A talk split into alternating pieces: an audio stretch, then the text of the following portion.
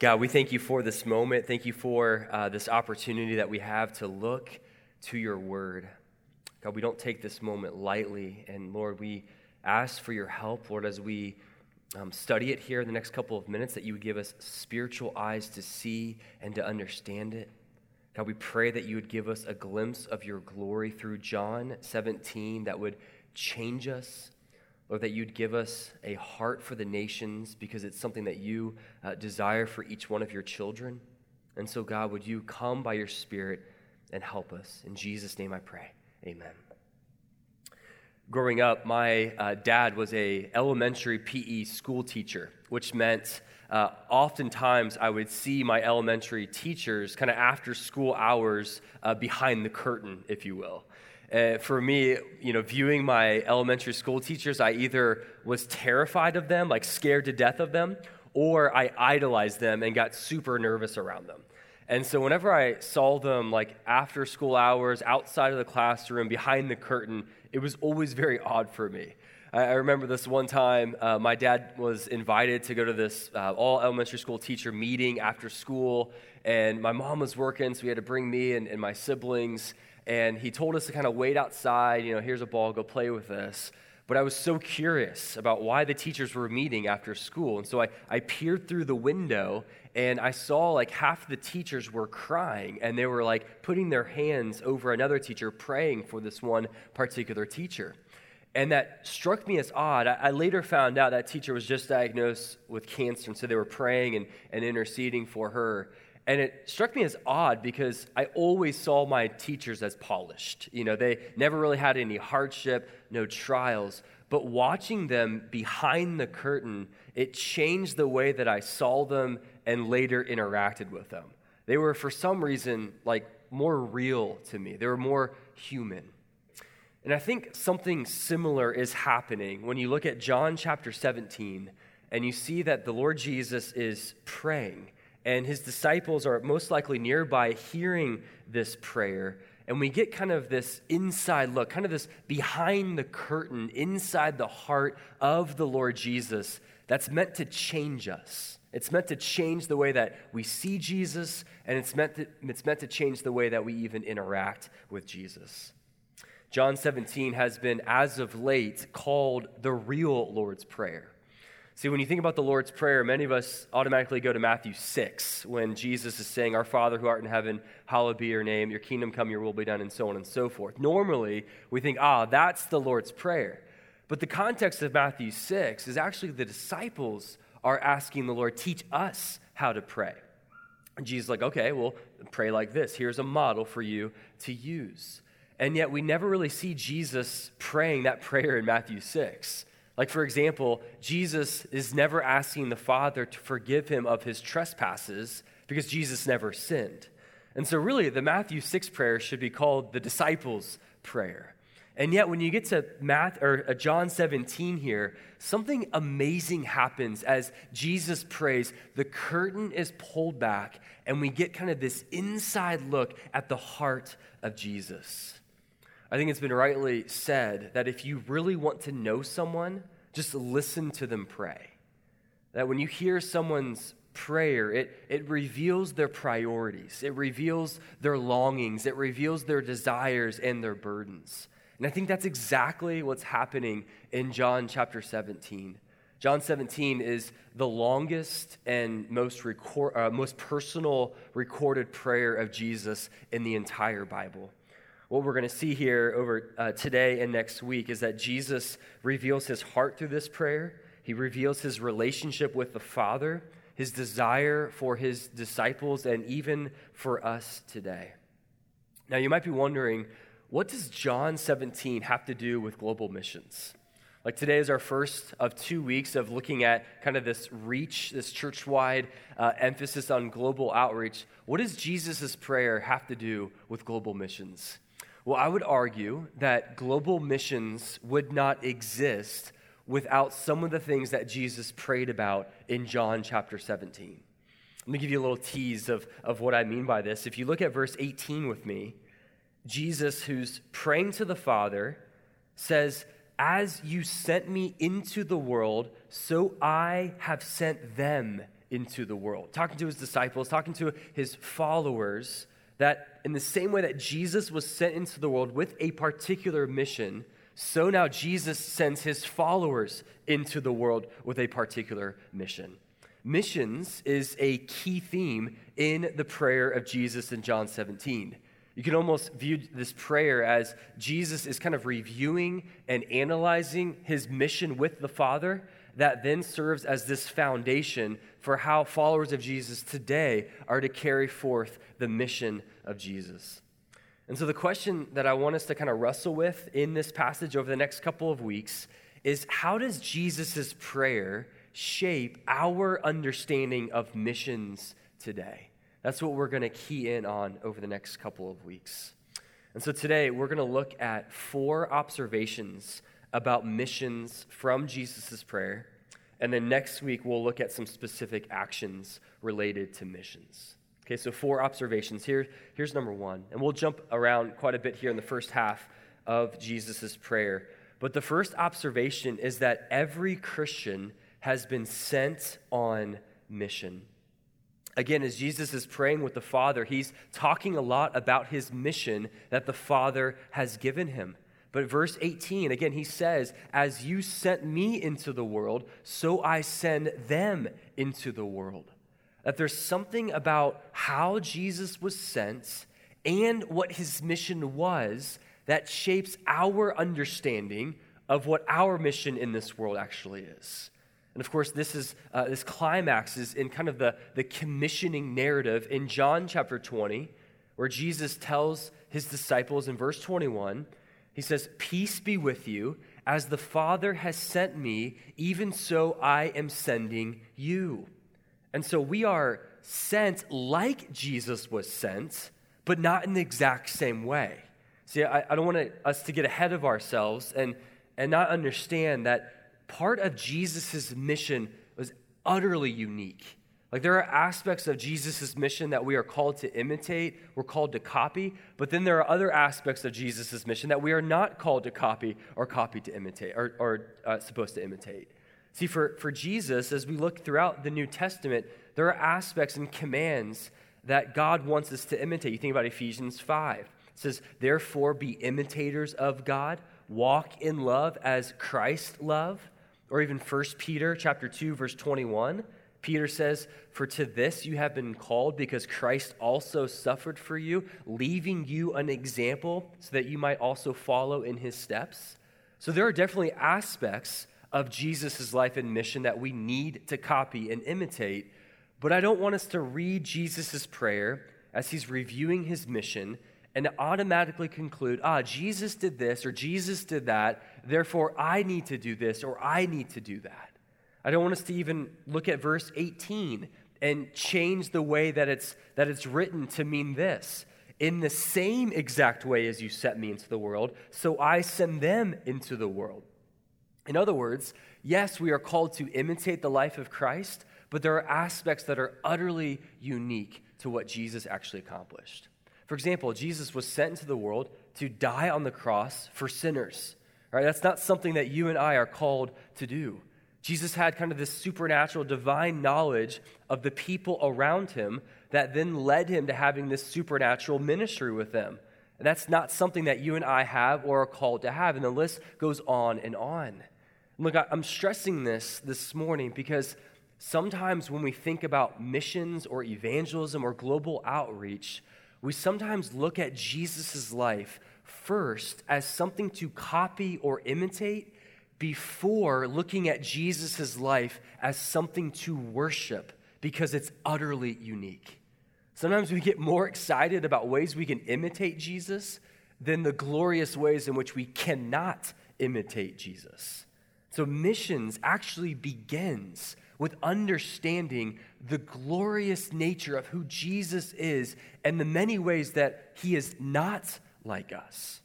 And so, the, the danger here I'm trying to encourage us to avoid when thinking about missions is to not focus on ourselves and what we're called to do. We'll get to that. But to first focus on Jesus and all that he is to us and how utterly unique he truly is.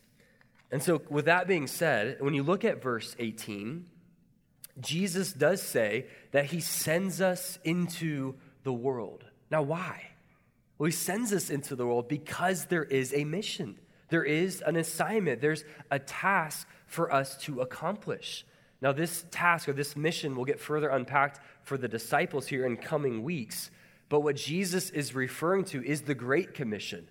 As Jesus, who is about to leave his followers in Matthew 28, he says, All authority has been given to me, therefore go and make disciples of all nations. Okay, that's, that's the mission for all followers of Jesus to do. And what verse 18, I think, is telling us is the fact that if you are a Christian, if you're a follower of Jesus, if you've put your faith in him, then you are a missionary. You are sent by Jesus with a mission. All right, that's what I think verse 18 is telling us. Now, some of us are called to be a missionary cross culturally overseas, maybe in a different environment than here. And then others of us are called on mission, sent by Jesus maybe here in Indianapolis. But look, if, if you've said yes to the gospel, you've also said yes to being sent by Jesus on mission. They're not separated, they're not two different things. If you follow Jesus as your Lord and Savior, that commission in Matthew 28 is a direct order by Jesus to you upon your life that you are called to live out. I love how J.D. Greear puts this. He says, the question is no longer if we are called to leverage our lives for the Great Commission, it's only where and how. Okay, again, some of us are called here, some of us are called overseas, but we are all called to leverage our lives for the Great Commission. Look, I, I love Nathan and Jan Cole. I, I, shared this in the first hour. If you ask my wife um, who my spiritual man crush is, it's definitely Nathan Cole by far. Like, I just, I so respect what they're doing, how the Lord is using them, how much they've surrendered their lives for the gospel. And I have that type of respect for all cross cultural missionaries. Like, don't get me wrong. But something that I think that I've done that the Lord has convicted me of is I will sometimes put these cross cultural missionaries on a pedestal.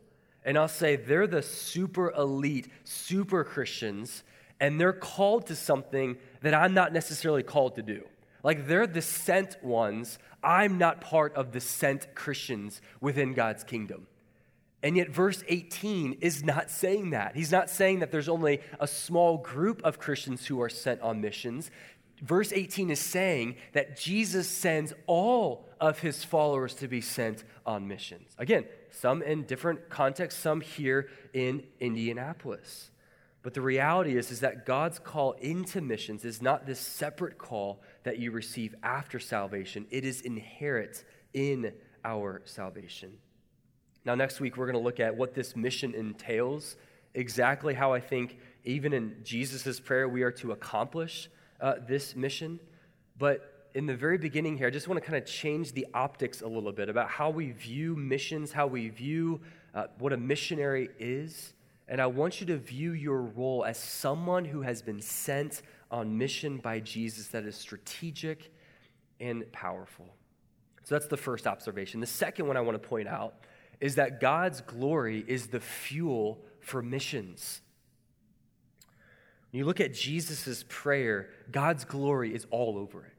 The first five verses, Jesus mentions glory four different times.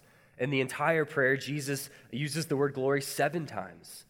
I think it's also very significant that this is the first thing that Jesus prays about. He's centered on the centrality of God's glory. He says in verse 1 Father, the hour has come, glorify your Son, that the Son may glorify you.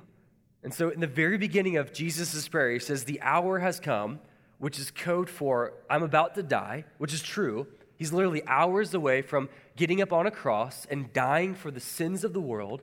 And so, even in his death, Jesus wants the Father to receive glory. Jesus is consumed with the, with the glory, for, with the Father receiving glory.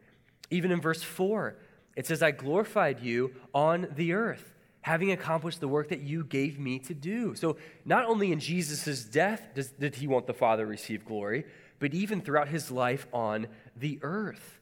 Jesus saw such an intimate connection between his mission and his assignment on the earth and God's glory because, as John Piper has famously said, God's glory is the fuel for missions. That this is the motivation for why we even think about global missions and global outreach. It is the glory of God. It's not that global missions is the cool thing to do.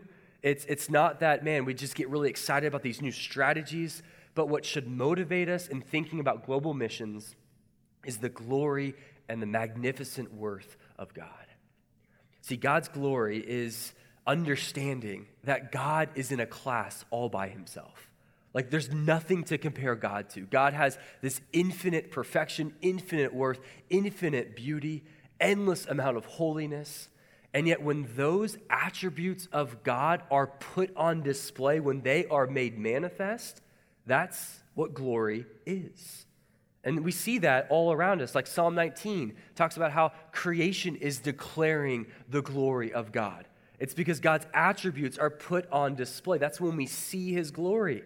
We see his glory in the gospel of Jesus Christ, maybe most powerfully, where Paul says in 2 Corinthians 4, verse 4, the God of this world has blinded the minds of unbelievers to keep them from seeing the light of the gospel of the glory of Christ. See, there's something about the gospel, Jesus dying on the cross for the sins of the world, that displays the attributes of God, resulting in us seeing his glory. You see the love of God, you see the justice of God on display in the cross, and that is us seeing God's glory. Piper talks about uh, that when, when God's attributes kind of go public, that's when you kind of see God's glory. Now, this is the way I think it fuels missions is that when you see God in his infinite worth and his infinite perfections, that will then motivate you to sharing that with other people. Like you want them to enjoy what you've enjoyed in seeing and experiencing God's glory. Like you if you've experienced God's glory, it's not something that you can contain in yourself, especially when you consider there are unreached, unengaged people groups who have not heard of the gospel of Jesus Christ, who have not seen God's glory. That will motivate you to considering maybe going and proclaiming the good news of Jesus Christ. Seeing God's glory will result in us having this passionate and contagious worship of God that's inviting others to enjoy it as well. I love this John Piper quote where he says that worship is the white hot enjoyment of the glory of God that only such worship can provide us the fuel for missions. And he says, he goes, You cannot commend what you don't cherish. That Christians will never call out, Let the nations be glad, if they cannot say from the heart, I rejoice in the Lord. That there's little passion for the kingdom where there is little passion for the king. Look, as we begin talking about reach, this is the first day. We'll get to more of it next week. I just want to be abundantly clear that in order for us to be faithful to the mission of the Great Commission, the thing that we need to see most is the glory of God. It, it's not seeing like the latest strategies or ways to be most effective in global outreach. It, it's not to see, uh, you know, if finances are, coming are coming in and that's the way that we're going to reach people for the world. The way that we will be faithful to the Great Commission is first seeing and experiencing the glory of God. Why? Look, God's glory is the only thing that will motivate you and I to considering going to an unreached people group and living there and saying, Yeah, I will, I will say yes to that assignment. In fact, God's glory is the only thing that will motivate you and I to going next door and sharing the gospel with our neighbors and our coworkers. Right? We have all kinds of fears we have inadequacies, we have weaknesses, we have all these reasons why we shouldn't go next door or to the nations. And so, what is the only thing that is powerful enough to kind of uh, override those fears and those insecurities? It's God's glory. It's seeing God in the magnificent worth that He is and saying, I cannot keep that to myself. I've got to share that with those around me. And so, look, if, if the chief theme of your life is not enjoying Jesus, worshiping Jesus, being freshly astounded by his grace, then we have very little business inviting others to experience what we are not enjoying ourselves. I think global missions begins with enjoying Jesus and experiencing his glory. And we see that Jesus was just consumed with it, which led to his faithfulness in the mission that the Father gave him. So, being passionate for God's glory is key. The third observation from uh, Jesus' prayer is that success is being faithful to God's assignment for you. You see this in verse 4. Uh, Jesus says, I glorified you on earth, having accomplished the work that you gave me to do. I found that very interesting. Jesus kind of saw his calling coming to the earth as an assignment, as work to do, something to accomplish. And for Jesus, glorifying God was about being faithful to his assignments. I think what has always struck me as, as, as odd on, on a certain degree is that as Jesus was living on the earth, he didn't save everybody he interacted with.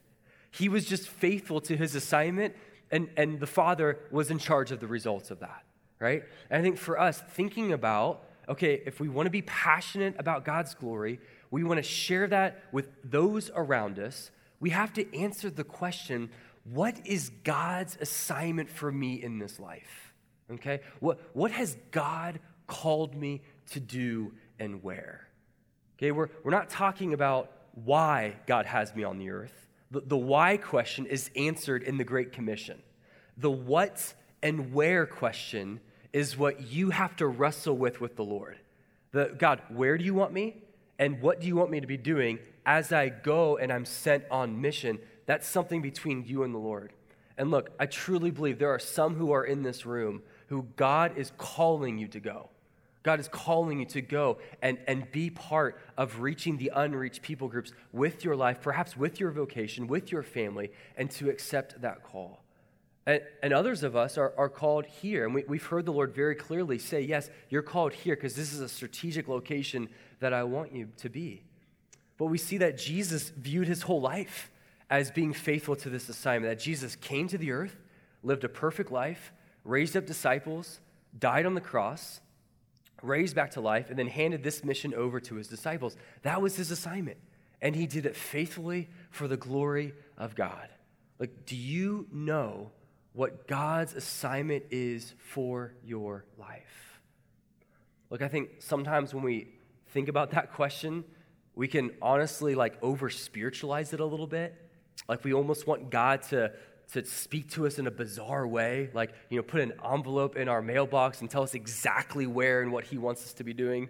Uh, so a pastor talks about we can sometimes have the, the Cheerio cereal philosophy of life where we're eating this bowl of cereal and God, what do you want for, what's your will for my life? And we want God to arrange the Cheerios a certain way to spell out a sentence of where he wants to take us. And yet the, the why question has been settled. The Great Commission is what God wants us to be doing. The question now is where is the most strategic location for you to live out the Great Commission? And to do what God has gifted you in doing, do what you're good at, but do it in a strategic location for the Great Commission to be uh, to go forth. Like I, I truly believe that if you have not asked God the question, God, are you sending me to go? God, do you want me to go to the unreached people groups? If you've not even asked God that question, I think it would put into question if you've really experienced the glory of God for yourself.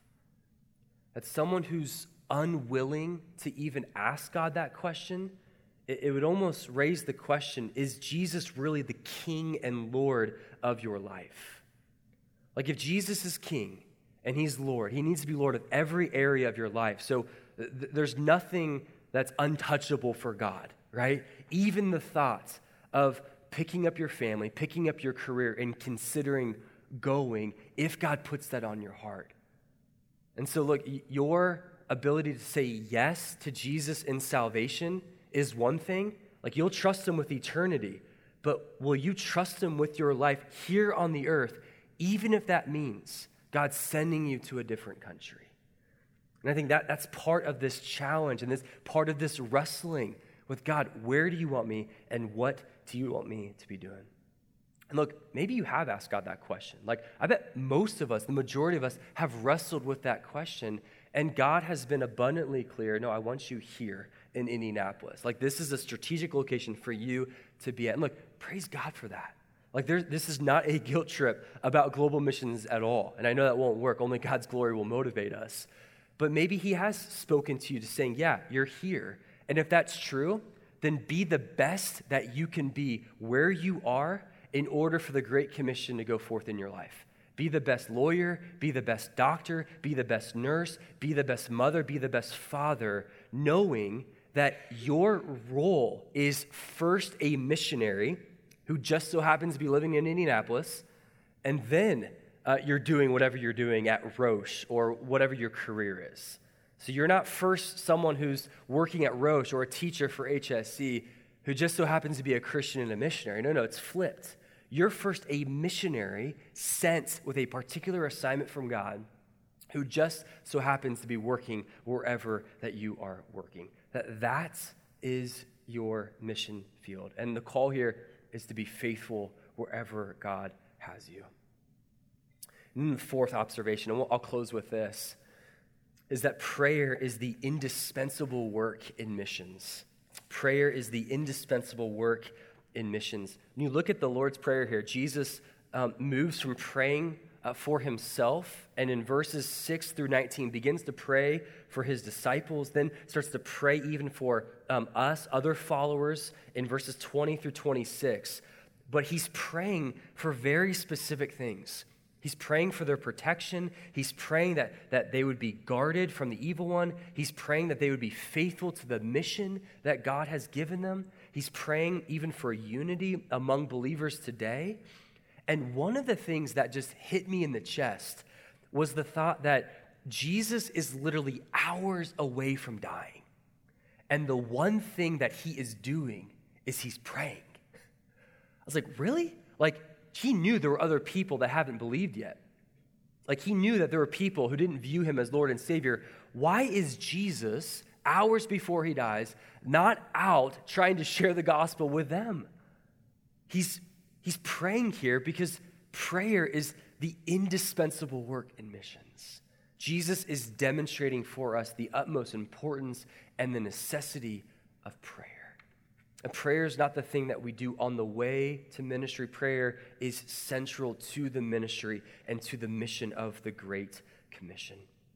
Jesus didn't just uh, demonstrate this hours before he died, he even demonstrated this in Matthew chapter 9 that as Jesus is going from town to town, he's preaching the gospel, he's healing people, he's doing some of the most amazing works in ministry.